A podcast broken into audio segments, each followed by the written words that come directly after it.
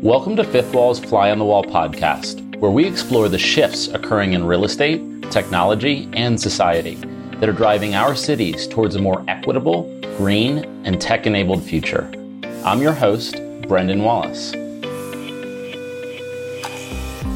In today's episode, I catch up with Ari Mir, the C E O and co-founder of Fifth Wall portfolio company Clutter. We discuss Clutter's door-to-door self-storage platform, and how technology-enabled warehouses have impacted the industry, and the software Clutter has developed to organize its facilities. Ari also shares trends the company is seeing as a result of the covid nineteen pandemic, including mass migrations out of Manhattan and San Francisco.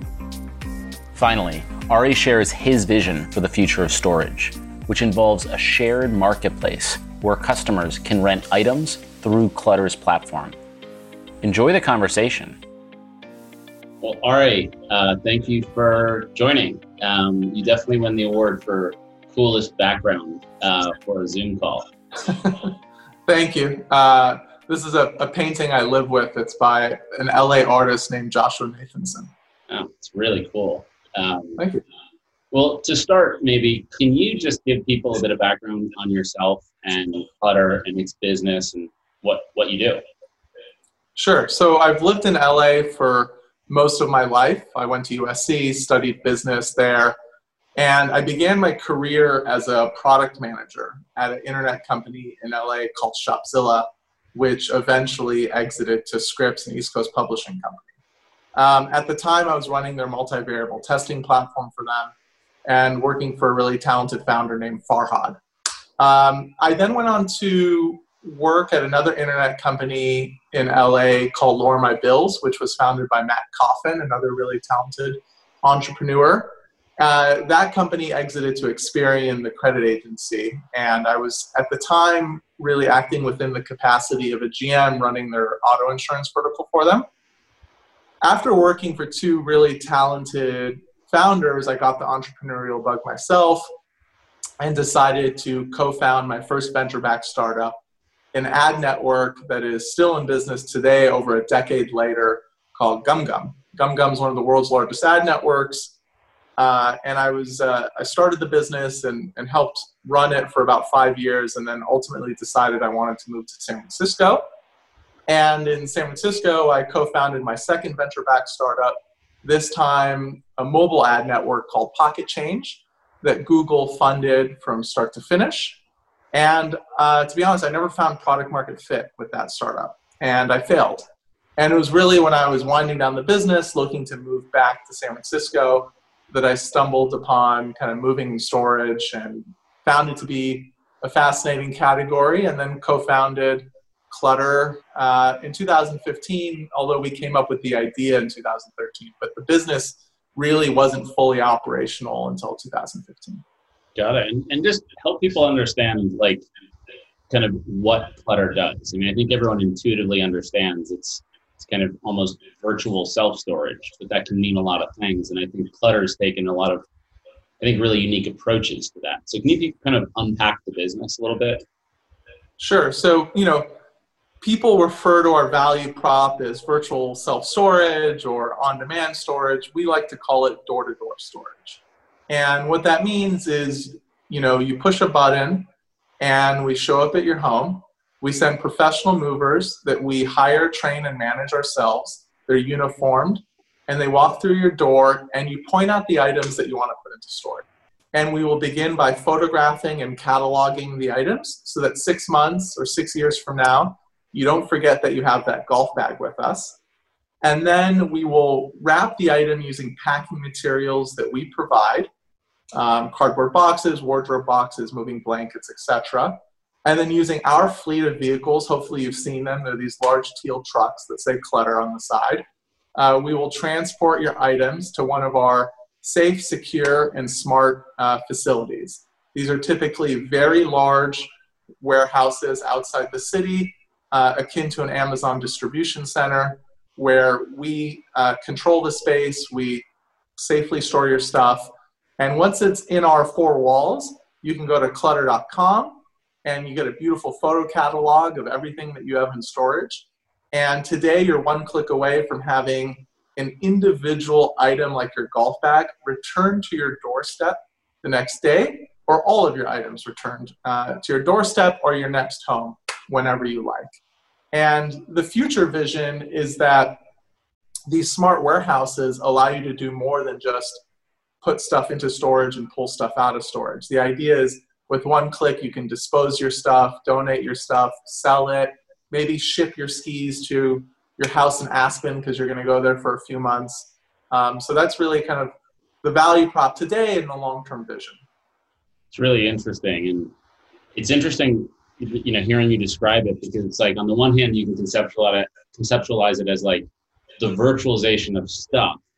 But if you look at it more from like a real estate lens, there's something um, that, that, that feels very thematic that we see throughout real estate tech, which is this concept of space and location becoming more amorphous, right? Like I think about, you know, self-storage pre-clutter as being like, well, I'm going to take my sofa to a self-storage facility within five miles of me because anything longer than that is too annoying. But really, it almost feels like you have all these advantages by, you know, being able to store stuff together, right? And capture almost like the geographic arbitrage and have stuff being able to go anywhere. It's almost like you've you, you've removed place from the concept of self-storage. Is that kind of how you think about it?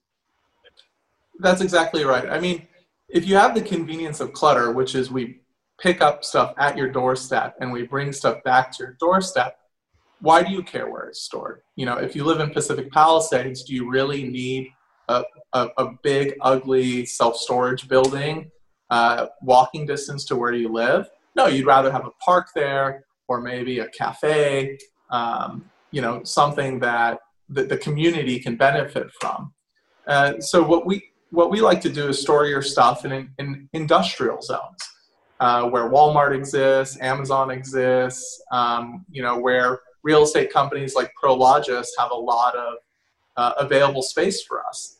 And, you know, I, I remember when we first pitched Sequoia uh, for our Series A, one of the things that they were keen to notice um, before anyone was that what we were doing was using technology to provide, to leverage a business model innovation. It wasn't that it was a technical innovation, it was that there was a business model innovation. And what that innovation was, was that you don't need to store your stuff three to five miles from where you live. Now, the reason why this didn't work as a model five, ten, twenty years ago when some of the incumbents tried it, is it turns out you need to build a lot of software, not to lose stuff, to make sure routes are on time, to make the economics as profitable as possible. And so, you know, my background's always been in software, and when I looked at, you know, the category and realized that there was an opportunity to apply technology to leverage this business model innovation, it just made perfect sense to me. And I imagine also like a, a component of it is the densification of space. Um, I remember you describing like how you um, use these large warehouses and how you pack things into them. And it's, it's almost like a high-tech Tetris game, right?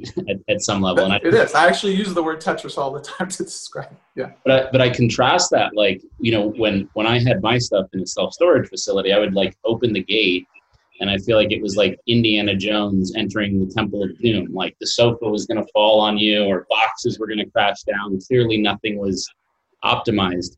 I mean, how much of it is technology around that? Like, how do you store stuff most efficiently based on both the type of stuff, but also the dimensions of the stuff and how consumers request it and use it?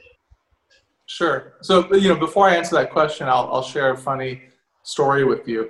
When we started the business, obviously we didn't have enough capital to get our own warehouses like we do now. And so we were pretty resourceful and we reached out to warehouses throughout the Southern California area and asked if we could have a small section of their warehouse for our business. And one of our first warehouses um, was in downtown L A, and it was a multi-level warehouse. I think there was three or four stories, if I remember correctly. And we were on one, but what was interesting was on another floor, was the actual warehouse that they used in Indiana Jones for that scene where they store, um, I think it was the Grail or, you know, oh. one of the artifacts that they discovered that's that burned. That's what I was referring to, actually. Like yeah. that scene where boxes and rocks are falling everywhere. Um, that's right. Yeah, so that's actually, it was shot at the same warehouse, funny enough. Um, you know, to give you, I'll, I'll give you kind of two examples of, just two examples of, you know, how we use software. So first of all, I think the important thing to note about Clutter is, you know, we believe in vert- vertical integration, and that goes all the way down to the software stack. And so everything that we use is proprietary. Other than like Slack, Zoom, and Gmail, we've built it all. Uh, to give you an extreme example of what I'm talking about, you know, we uh, employ a wide variety of hourly team members in the field, in the warehouse, in our call centers, and they're employees, but you know, they're compensated hourly. So it's important to track their hours. I think most companies, most entrepreneurs would just take some off the shelf, uh, you know, time clocking software and use it. You know, we actually built our own software to help our team members uh, track their times, schedule shifts, swap shifts. Uh, and the reason why we did that is not because we have some sort of aversion to third-party software, but we knew from a very early stage that data would ultimately allow us to deliver a better customer experience, to increase our margins so we could lower prices and offer the same value or more value at those lower prices. And data has really been key to everything that we do. You know, another example of how we leverage technology is really in the warehouse, like you were alluding to. When you have a half a million square feet and it's racked forty feet high, right? That's effectively four stories. And someone goes on clutter dot com and says, I want, you know, uh, this one box back because it has my college mug in it and I'm feeling sentimental. It's going to be pretty hard to find that mug if you don't have your own software and you don't know exactly where it is in that warehouse. Right. You know, we're talking in a, in a warehouse of that size, you're probably pushing six figures in terms of the number of items that are being stored. So now you're being asked to find a single mug. And there's just no off-the-shelf software that's going to facilitate that. Like the reality is, is that, you know, we are a technology company that operates a supply chain. And every supply chain is unique. And so the idea that you're going to take off-the-shelf software to manage your unique supply chain was always crazy. Yeah. And, and I imagine there's also just, when you talk about people's stuff, there's a there's an intimacy, there's a sentimentality that that probably you can almost use predictably, meaning you can probably assume no one wants their skis in the summer, yes, right? That's certain, correct. There's certain like intuitions you can follow. That's but right. I'd be curious if there's any like just almost counterintuitive things. Like what what's the stuff that people request most frequently from storage? You know, we had all these assumptions when we started the business, and for the most part, they proved to be true. One of them was that people would use us seasonally. And lo and behold, every Halloween, you know, demand for what we call, you know, sub jobs, which are really just pickups and deliveries, increases. Right. And it's exactly what you would think. You know, the fake pumpkin, maybe a box of costumes. And same thing for, you know, Christmas. Um, You know, in terms of items that we probably didn't think people would store, you know, we knew people would obviously store everything in their homes. We just didn't know people had that many mattresses. Uh, like, it has blown my mind how many mattresses people own. You know, we have entire sections of the warehouse just full of mattresses. Um, And uh, and so it's been really interesting to see kind of consumer behavior. It also varies geo by geo. In Los was it in Los Angeles? Or in Los Angeles, we have a lot of refrigerators being stored. Yeah. And um, in New York, we don't. You know, and I think it's something about how landlords operate and, and kind of their social contract with their tenants, you know, in, in, in one city, they, they provide the, the refrigerator, in another city, they don't. Right. That's so interesting. And there's two other things I wanted to ask you about with respect to your business. Um, one is you made this decision to vertically integrate, right, and, and be a, a full stack storage delivery moving solution. Um, I'd love to hear the rationale of how you thought that through. And then almost tying that into my next question, which is you kind of went into real estate, right? Like now you, to some extent, uh, you own the very assets that at the outset, I would have thought you're trying to disrupt.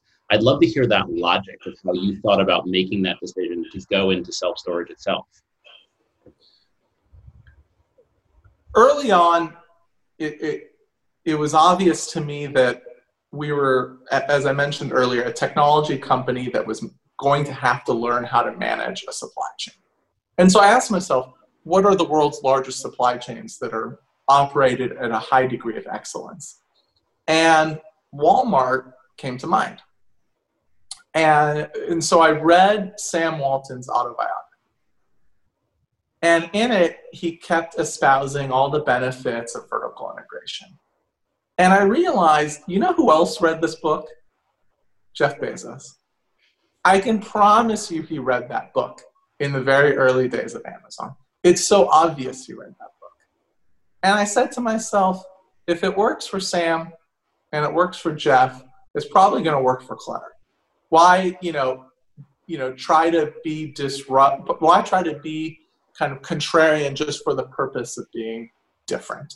Uh, And I started thinking through, well, what are the benefits of vertical integration? I, I know what the, you know, drawbacks are. The drawbacks are it takes a ton of capital and a lot of time, and it's really hard because, you know, if you're a software person like I am, you're going to have to learn a whole new um, set of skills that you would never have to learn if you're, you know, launching the next Instagram.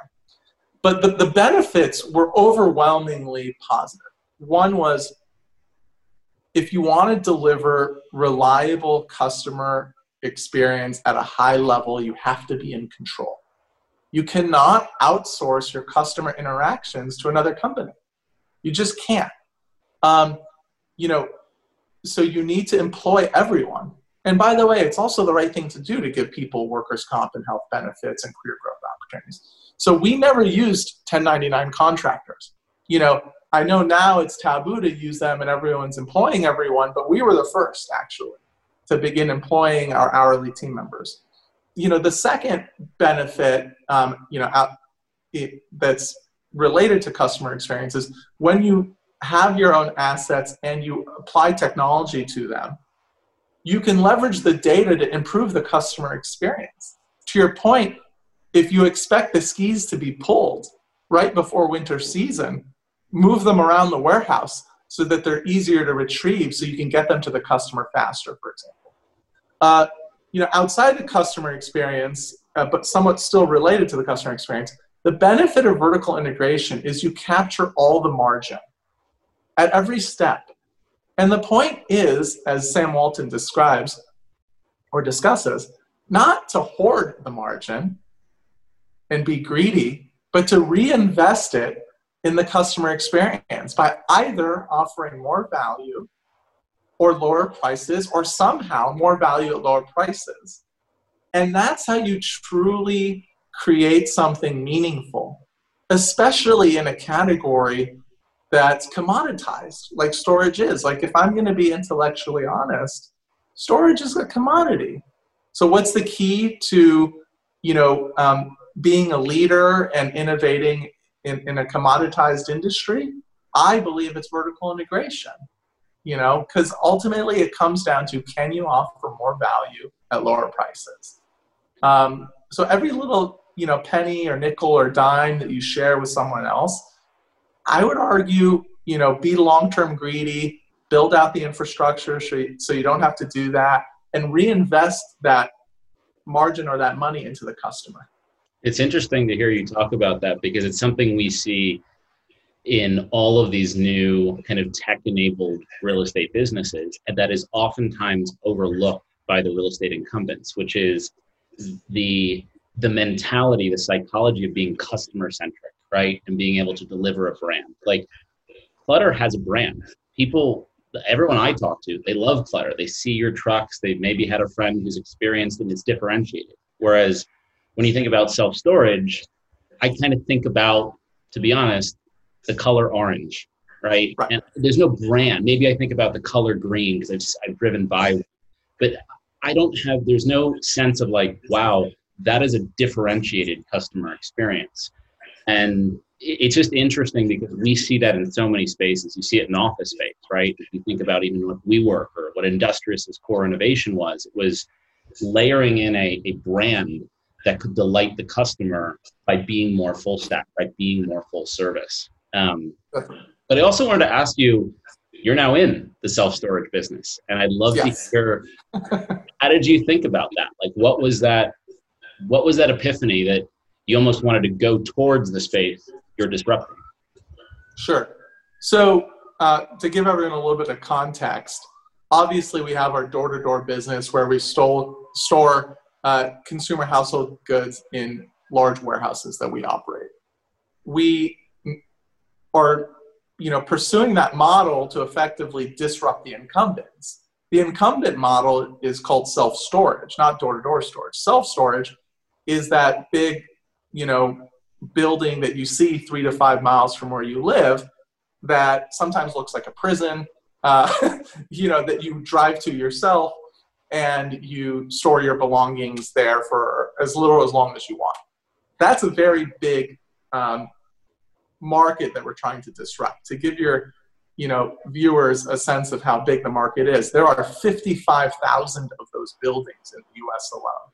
If you take all the land that those buildings occupy and you add them up, it's more land than every single McDonald's and Starbucks combined. Okay. Um, so it, it's a lot of land being used for self-storage.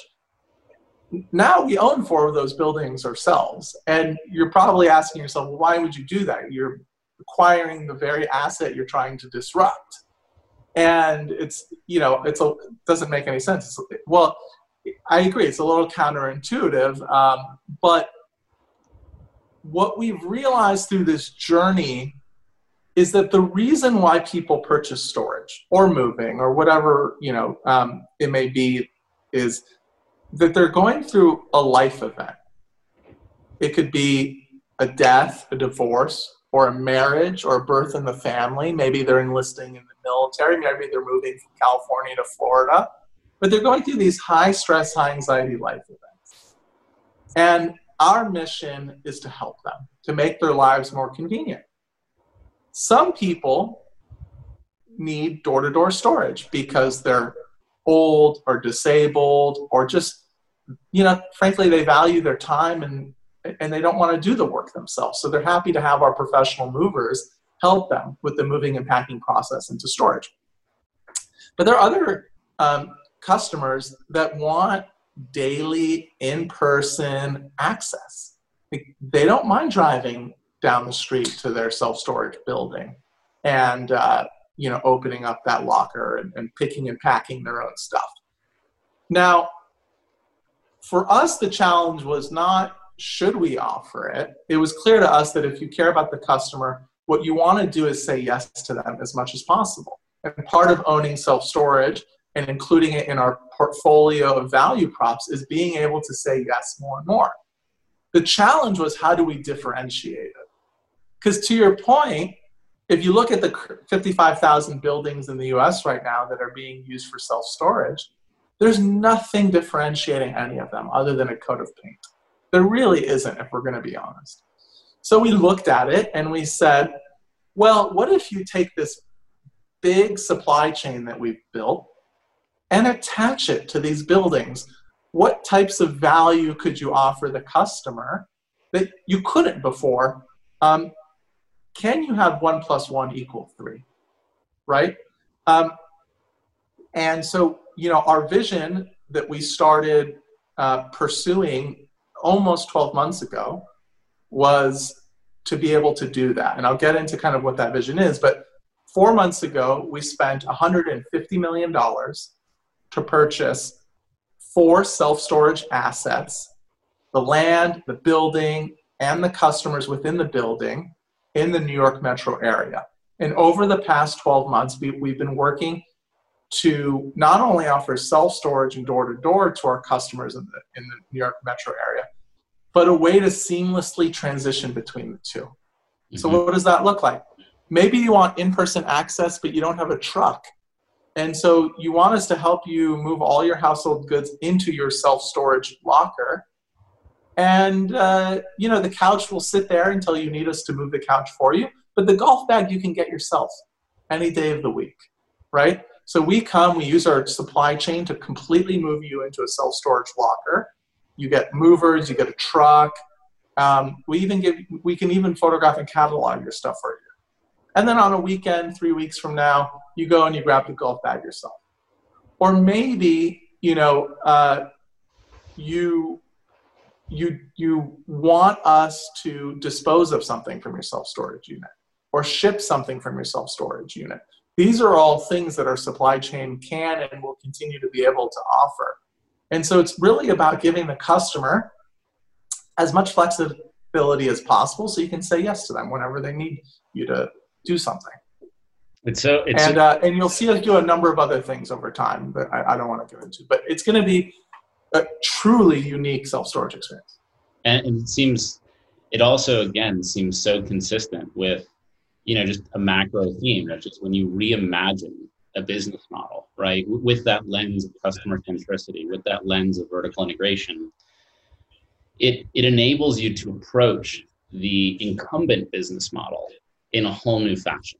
And, and it's, it's sometimes interesting, like, you know, when I think about, like you said, self-storage, it's it's a commodity product, right? The major innovation is a roof and a lock, and everyone's got it, right? So, you know, what could you bring to that? What could you lend to that?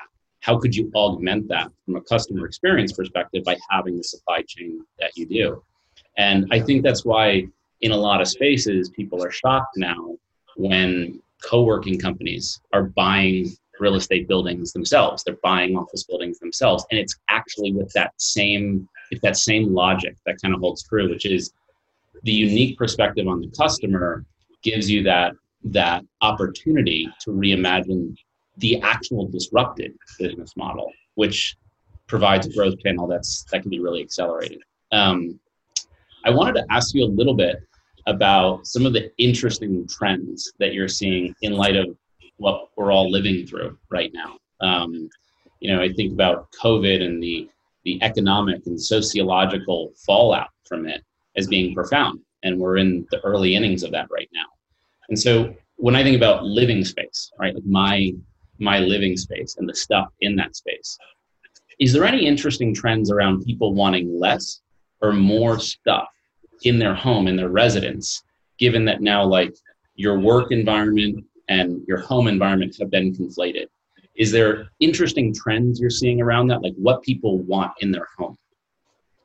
Sure. Demand for storage has gone up because of COVID. Right. And I think it's because of two reasons. One, you're going through life events, you're moving from one apartment to the next. That's usually when you need storage, right? Because you then look at all your stuff and you reevaluate like whether you want to live with it on a day-to-day basis or not. The, the other thing is, even if you're not moving, you're spending a lot of time in your home. So you look around and you're like, you know, I don't really play golf anymore, but that's a, you know, eight hundred dollars golf bag uh, uh, and set of clubs. I'm not going to throw it away. like, right. Let's move, let's put it into storage. Um, and so the demand for storage has absolutely, you know, gone up. What we've also seen, which is really interesting, um, because of some of our partnerships, is an increase in, you know, um, any type of commerce related to household goods. So people will look at their couch and be like, yeah, I never liked that couch. I should get a better couch. I'm on this couch now every day. And so they're actually upgrading a lot of what they live with. We're seeing it in our data, and then also a lot of our e-commerce partners that focus on these types of goods are seeing it as well. Huh, that's really interesting. And, you know, I think about when when it was early March, I think people didn't know how to respond. Um, my response was I was in Los Angeles, and I drove out to Utah, where I am right now. Um, and I've been here ever since. And um, I realized, why, you know, why am I keeping my apartment in Los Angeles? So I called up Clutter, and I didn't even go back. You guys took everything out of my apartment. And that one of your, my mattress is stored amongst all the other mattresses at your warehouse. Um, yeah. I'm curious, are you seeing patterns like that? Like, everyone right now is trying to guess, like, what are the big sociological shifts that are happening? Are, are, are cities being abandoned? What is the future of cities? Is, is this kind of trend towards urbanization now undermined or, or questioned in a way it hadn't, hadn't been before? What do you see just in the early data around what people are doing? Are people moving out of cities? Um, are they downsizing their houses? What are some of those trends you're seeing? So for decades, urbanization was definitely a tailwind for a lot of categories, right? Uh, I would say that that's probably slowing down. Um, but it's not quite what you think. It's not that everyone's moving out of cities. It's actually more interesting than that. People are just moving from one city to another. Right. Um, and I'm sad to say this because I love Manhattan, but all of our data shows everyone is leaving Manhattan. Yeah. And, um, you know, if you're in real estate and you currently own in Manhattan, I, I, you know, I empathize. If you're in real estate and you don't, this is probably a good time to buy. um, it, it's... It's unbelievable how many people are leaving Manhattan. And, but they're coming to L A, or they're going to Miami or Austin. So it's not that urbanization is done. I just think the pattern of urbanization is going to change. Uh, and it's going to look a lot more like L A, I think, everywhere, which is, you know, L A used to be a big ring, and it's just grown to be, you know, a ring within a ring within a ring. And now it's just this massive city, you know. Santa Monica to Fontana is seventy miles. Everyone considers that L A County. And right. So I think that's going to happen in Miami and in Austin. What's not going to happen is what's in kind of what, what we've seen in sci-fi movies for decades, which are, you know, which is the Blade Runner effect, which is effectively Manhattan, which is we all stay within a close proximity, but we go up. I think that is, it's, I'm not saying it's never going to happen, but it's definitely not going to happen in our lifetime. Yeah, and I was thinking a lot about this, and I was talking about this with um, a Harvard professor that I, that I also interviewed. And it's interesting to think about how um, there are these cities that have historically been magnets for a certain kind of knowledge worker. And probably the most extreme examples of that are New York, right, which is a massive draw for finance knowledge workers, and San Francisco, Uh, which is a massive draw for, for tech workers. And you think about the winners and losers, because I agree with you. It's almost just like a reshuffling of the deck in terms of where knowledge workers are going. Many companies are saying they're going to be virtual for a very long period of time. But it feels like, and I'm curious what you think about this intuition, it feels like to me the easiest way to identify the cities that are net losers are where there's the highest spread between cost of living, right, and quality of life, right? Like, meaning, right. And I think probably the most extreme would be San Francisco, right? Where, oh, yeah. you know, you have extreme cost of living and a city that's kind of like a Baltimore, Philadelphia, you know, um, yes. yet rents that are like New York. Right. Do you think that there, I, I'm get, it seems like those are the cities that will net lose knowledge workers. But where do you think the net gain is happening? And what do you think are the drivers of that? Like, do you think it's a Miami because of tax reasons, or Austin for tax reasons? Or do you think it's a Salt Lake City or a Boise for lifestyle reasons? Like, what do you think wins, or who do you think wins? Well, I lived in San Francisco between two thousand eleven and two thousand thirteen. It was bad back then. It, it's horrible now. Like, San Francisco is going to contract for sure. Um, and I think, you know, people are going to leave San Francisco um, at, at a higher rate than Manhattan, to be honest, because Manhattan has so many other things that kind of that pull it's people in. It's New York. It's New York. Decade after decade, it's the arts, it's everything. you know, I still love Manhattan.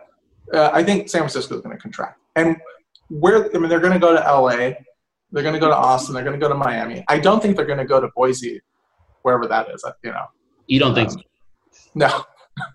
And do you think one of the reasons that contracts is both what I said, this kind of the, you know, cities where there's the most daylight between quality of life and cost of living, but also I would think it's, it's, it, there's, there's knowledge workers concentrated in San Francisco in an industry which will probably virtualize fastest and first, which is tech, right? I, I, I feel like I, I open the news every day now and another big tech company is saying work from home forever.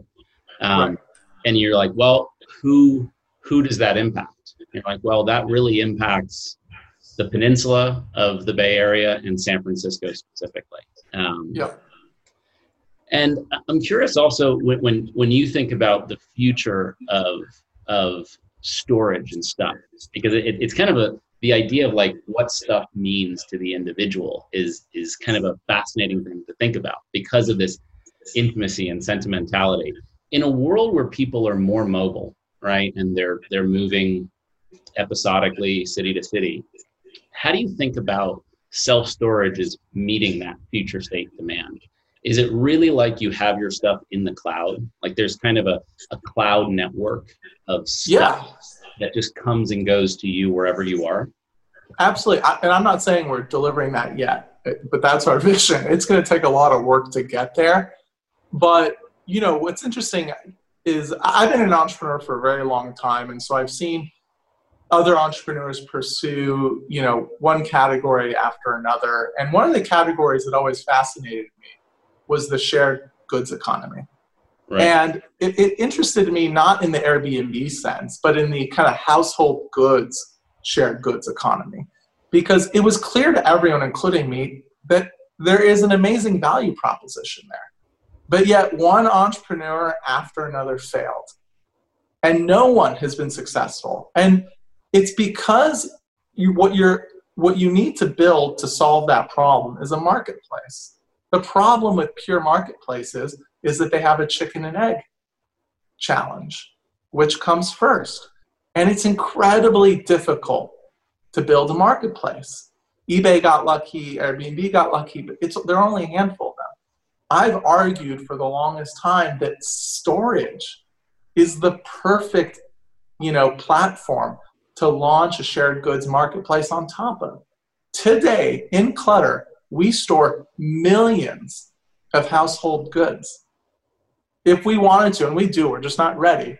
If we allowed our customers via one click of the button to rent their bicycle or their lawnmower or their or to sh you know, share um, or sell their artwork that's in storage, you know, in, in a marketplace, you know, boom, we will have overcome the chicken and egg problem that you, that has kind of, I think, prevented a, a true shared goods marketplace from being successful. Um, so yeah, I, I think if you, if it's in the cloud, you can do a bunch of things that you've never done before. What's interesting is to think about the corollary there between transportation, right? Which is, um, there, there's a lot of similarities in the sense that, you know, traditionally you thought of owning a car. You owned your transportation. It was your property. It was only your car. It just happened to sit idle ninety-five percent of the day. And then, you know, Uber said, well, what if we actually make transportation a service? It kind of undermines car ownership. And we, you know, we're seeing in the U S that car ownership probably peaked a few years ago. And I think ride sharing is in large part the canary in the coal mine. It kind of portended that, that trend. And I think about like, you know, when I got out here, there was obviously stuff I had to do on my house. And I was like, I need to buy a drill. And so I went on Amazon and I bought a drill. Um, and that drill has been used once.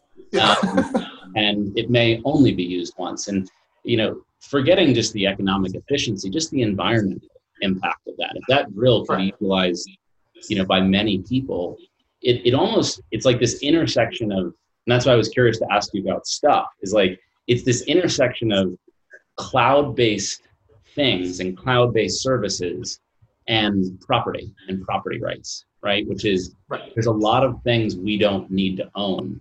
We just want the service on demand. And do you view that as, um, do you view that as like the natural end state for Clutter? Like a world where when I want to drill, I go to Clutter and someone sends a drill to me. If I want to, I don't know, my, my Christmas tree, right? Uh, a, a fake Christmas tree. I don't need to buy that. I can just rent that. Is that what you think ownership becomes in a world where everything is cloud-based? All your stuff is cloud-based? By the way, it's, it, my friend actually is storing his fake Christmas tree with Clutter, funny enough. Um, so you have to take a step back and ask yourself, what do people own? People own three types of things. Um, they own junk, let's be real, right? They own stuff that has asset value, right? It could be um, an old chest or a golf bag. And then they own stuff that they have a sentimental attachment to.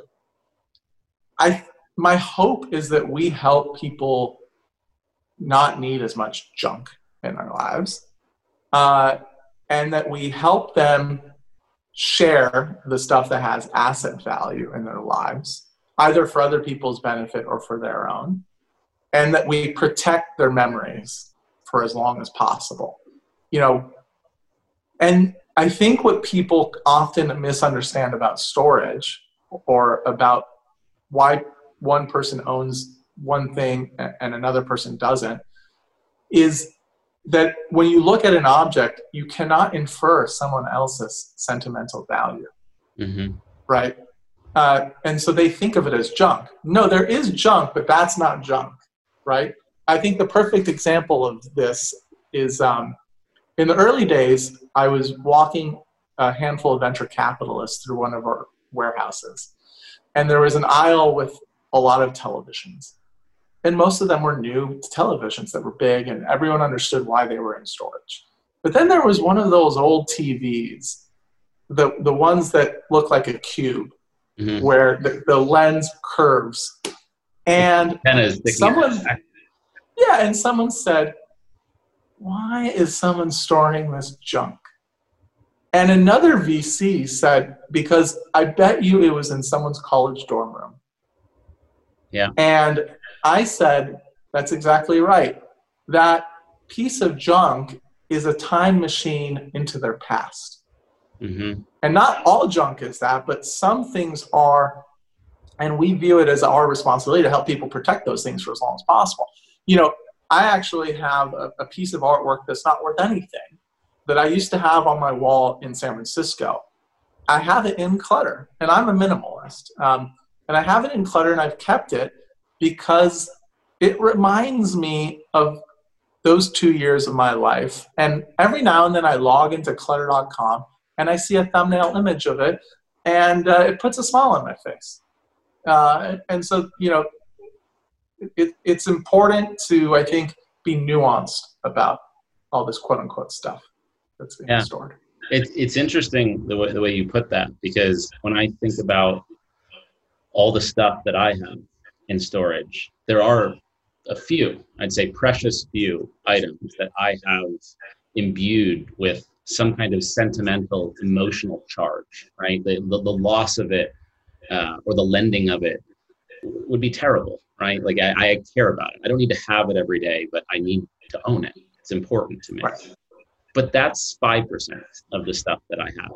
Uh, yeah, I don't have absolutely. that kind of sentimentality with my mattress. Um, it, right. no, it is not, it is not pregnant, pregnant with some emotional meaning for me. It's just a mattress. No.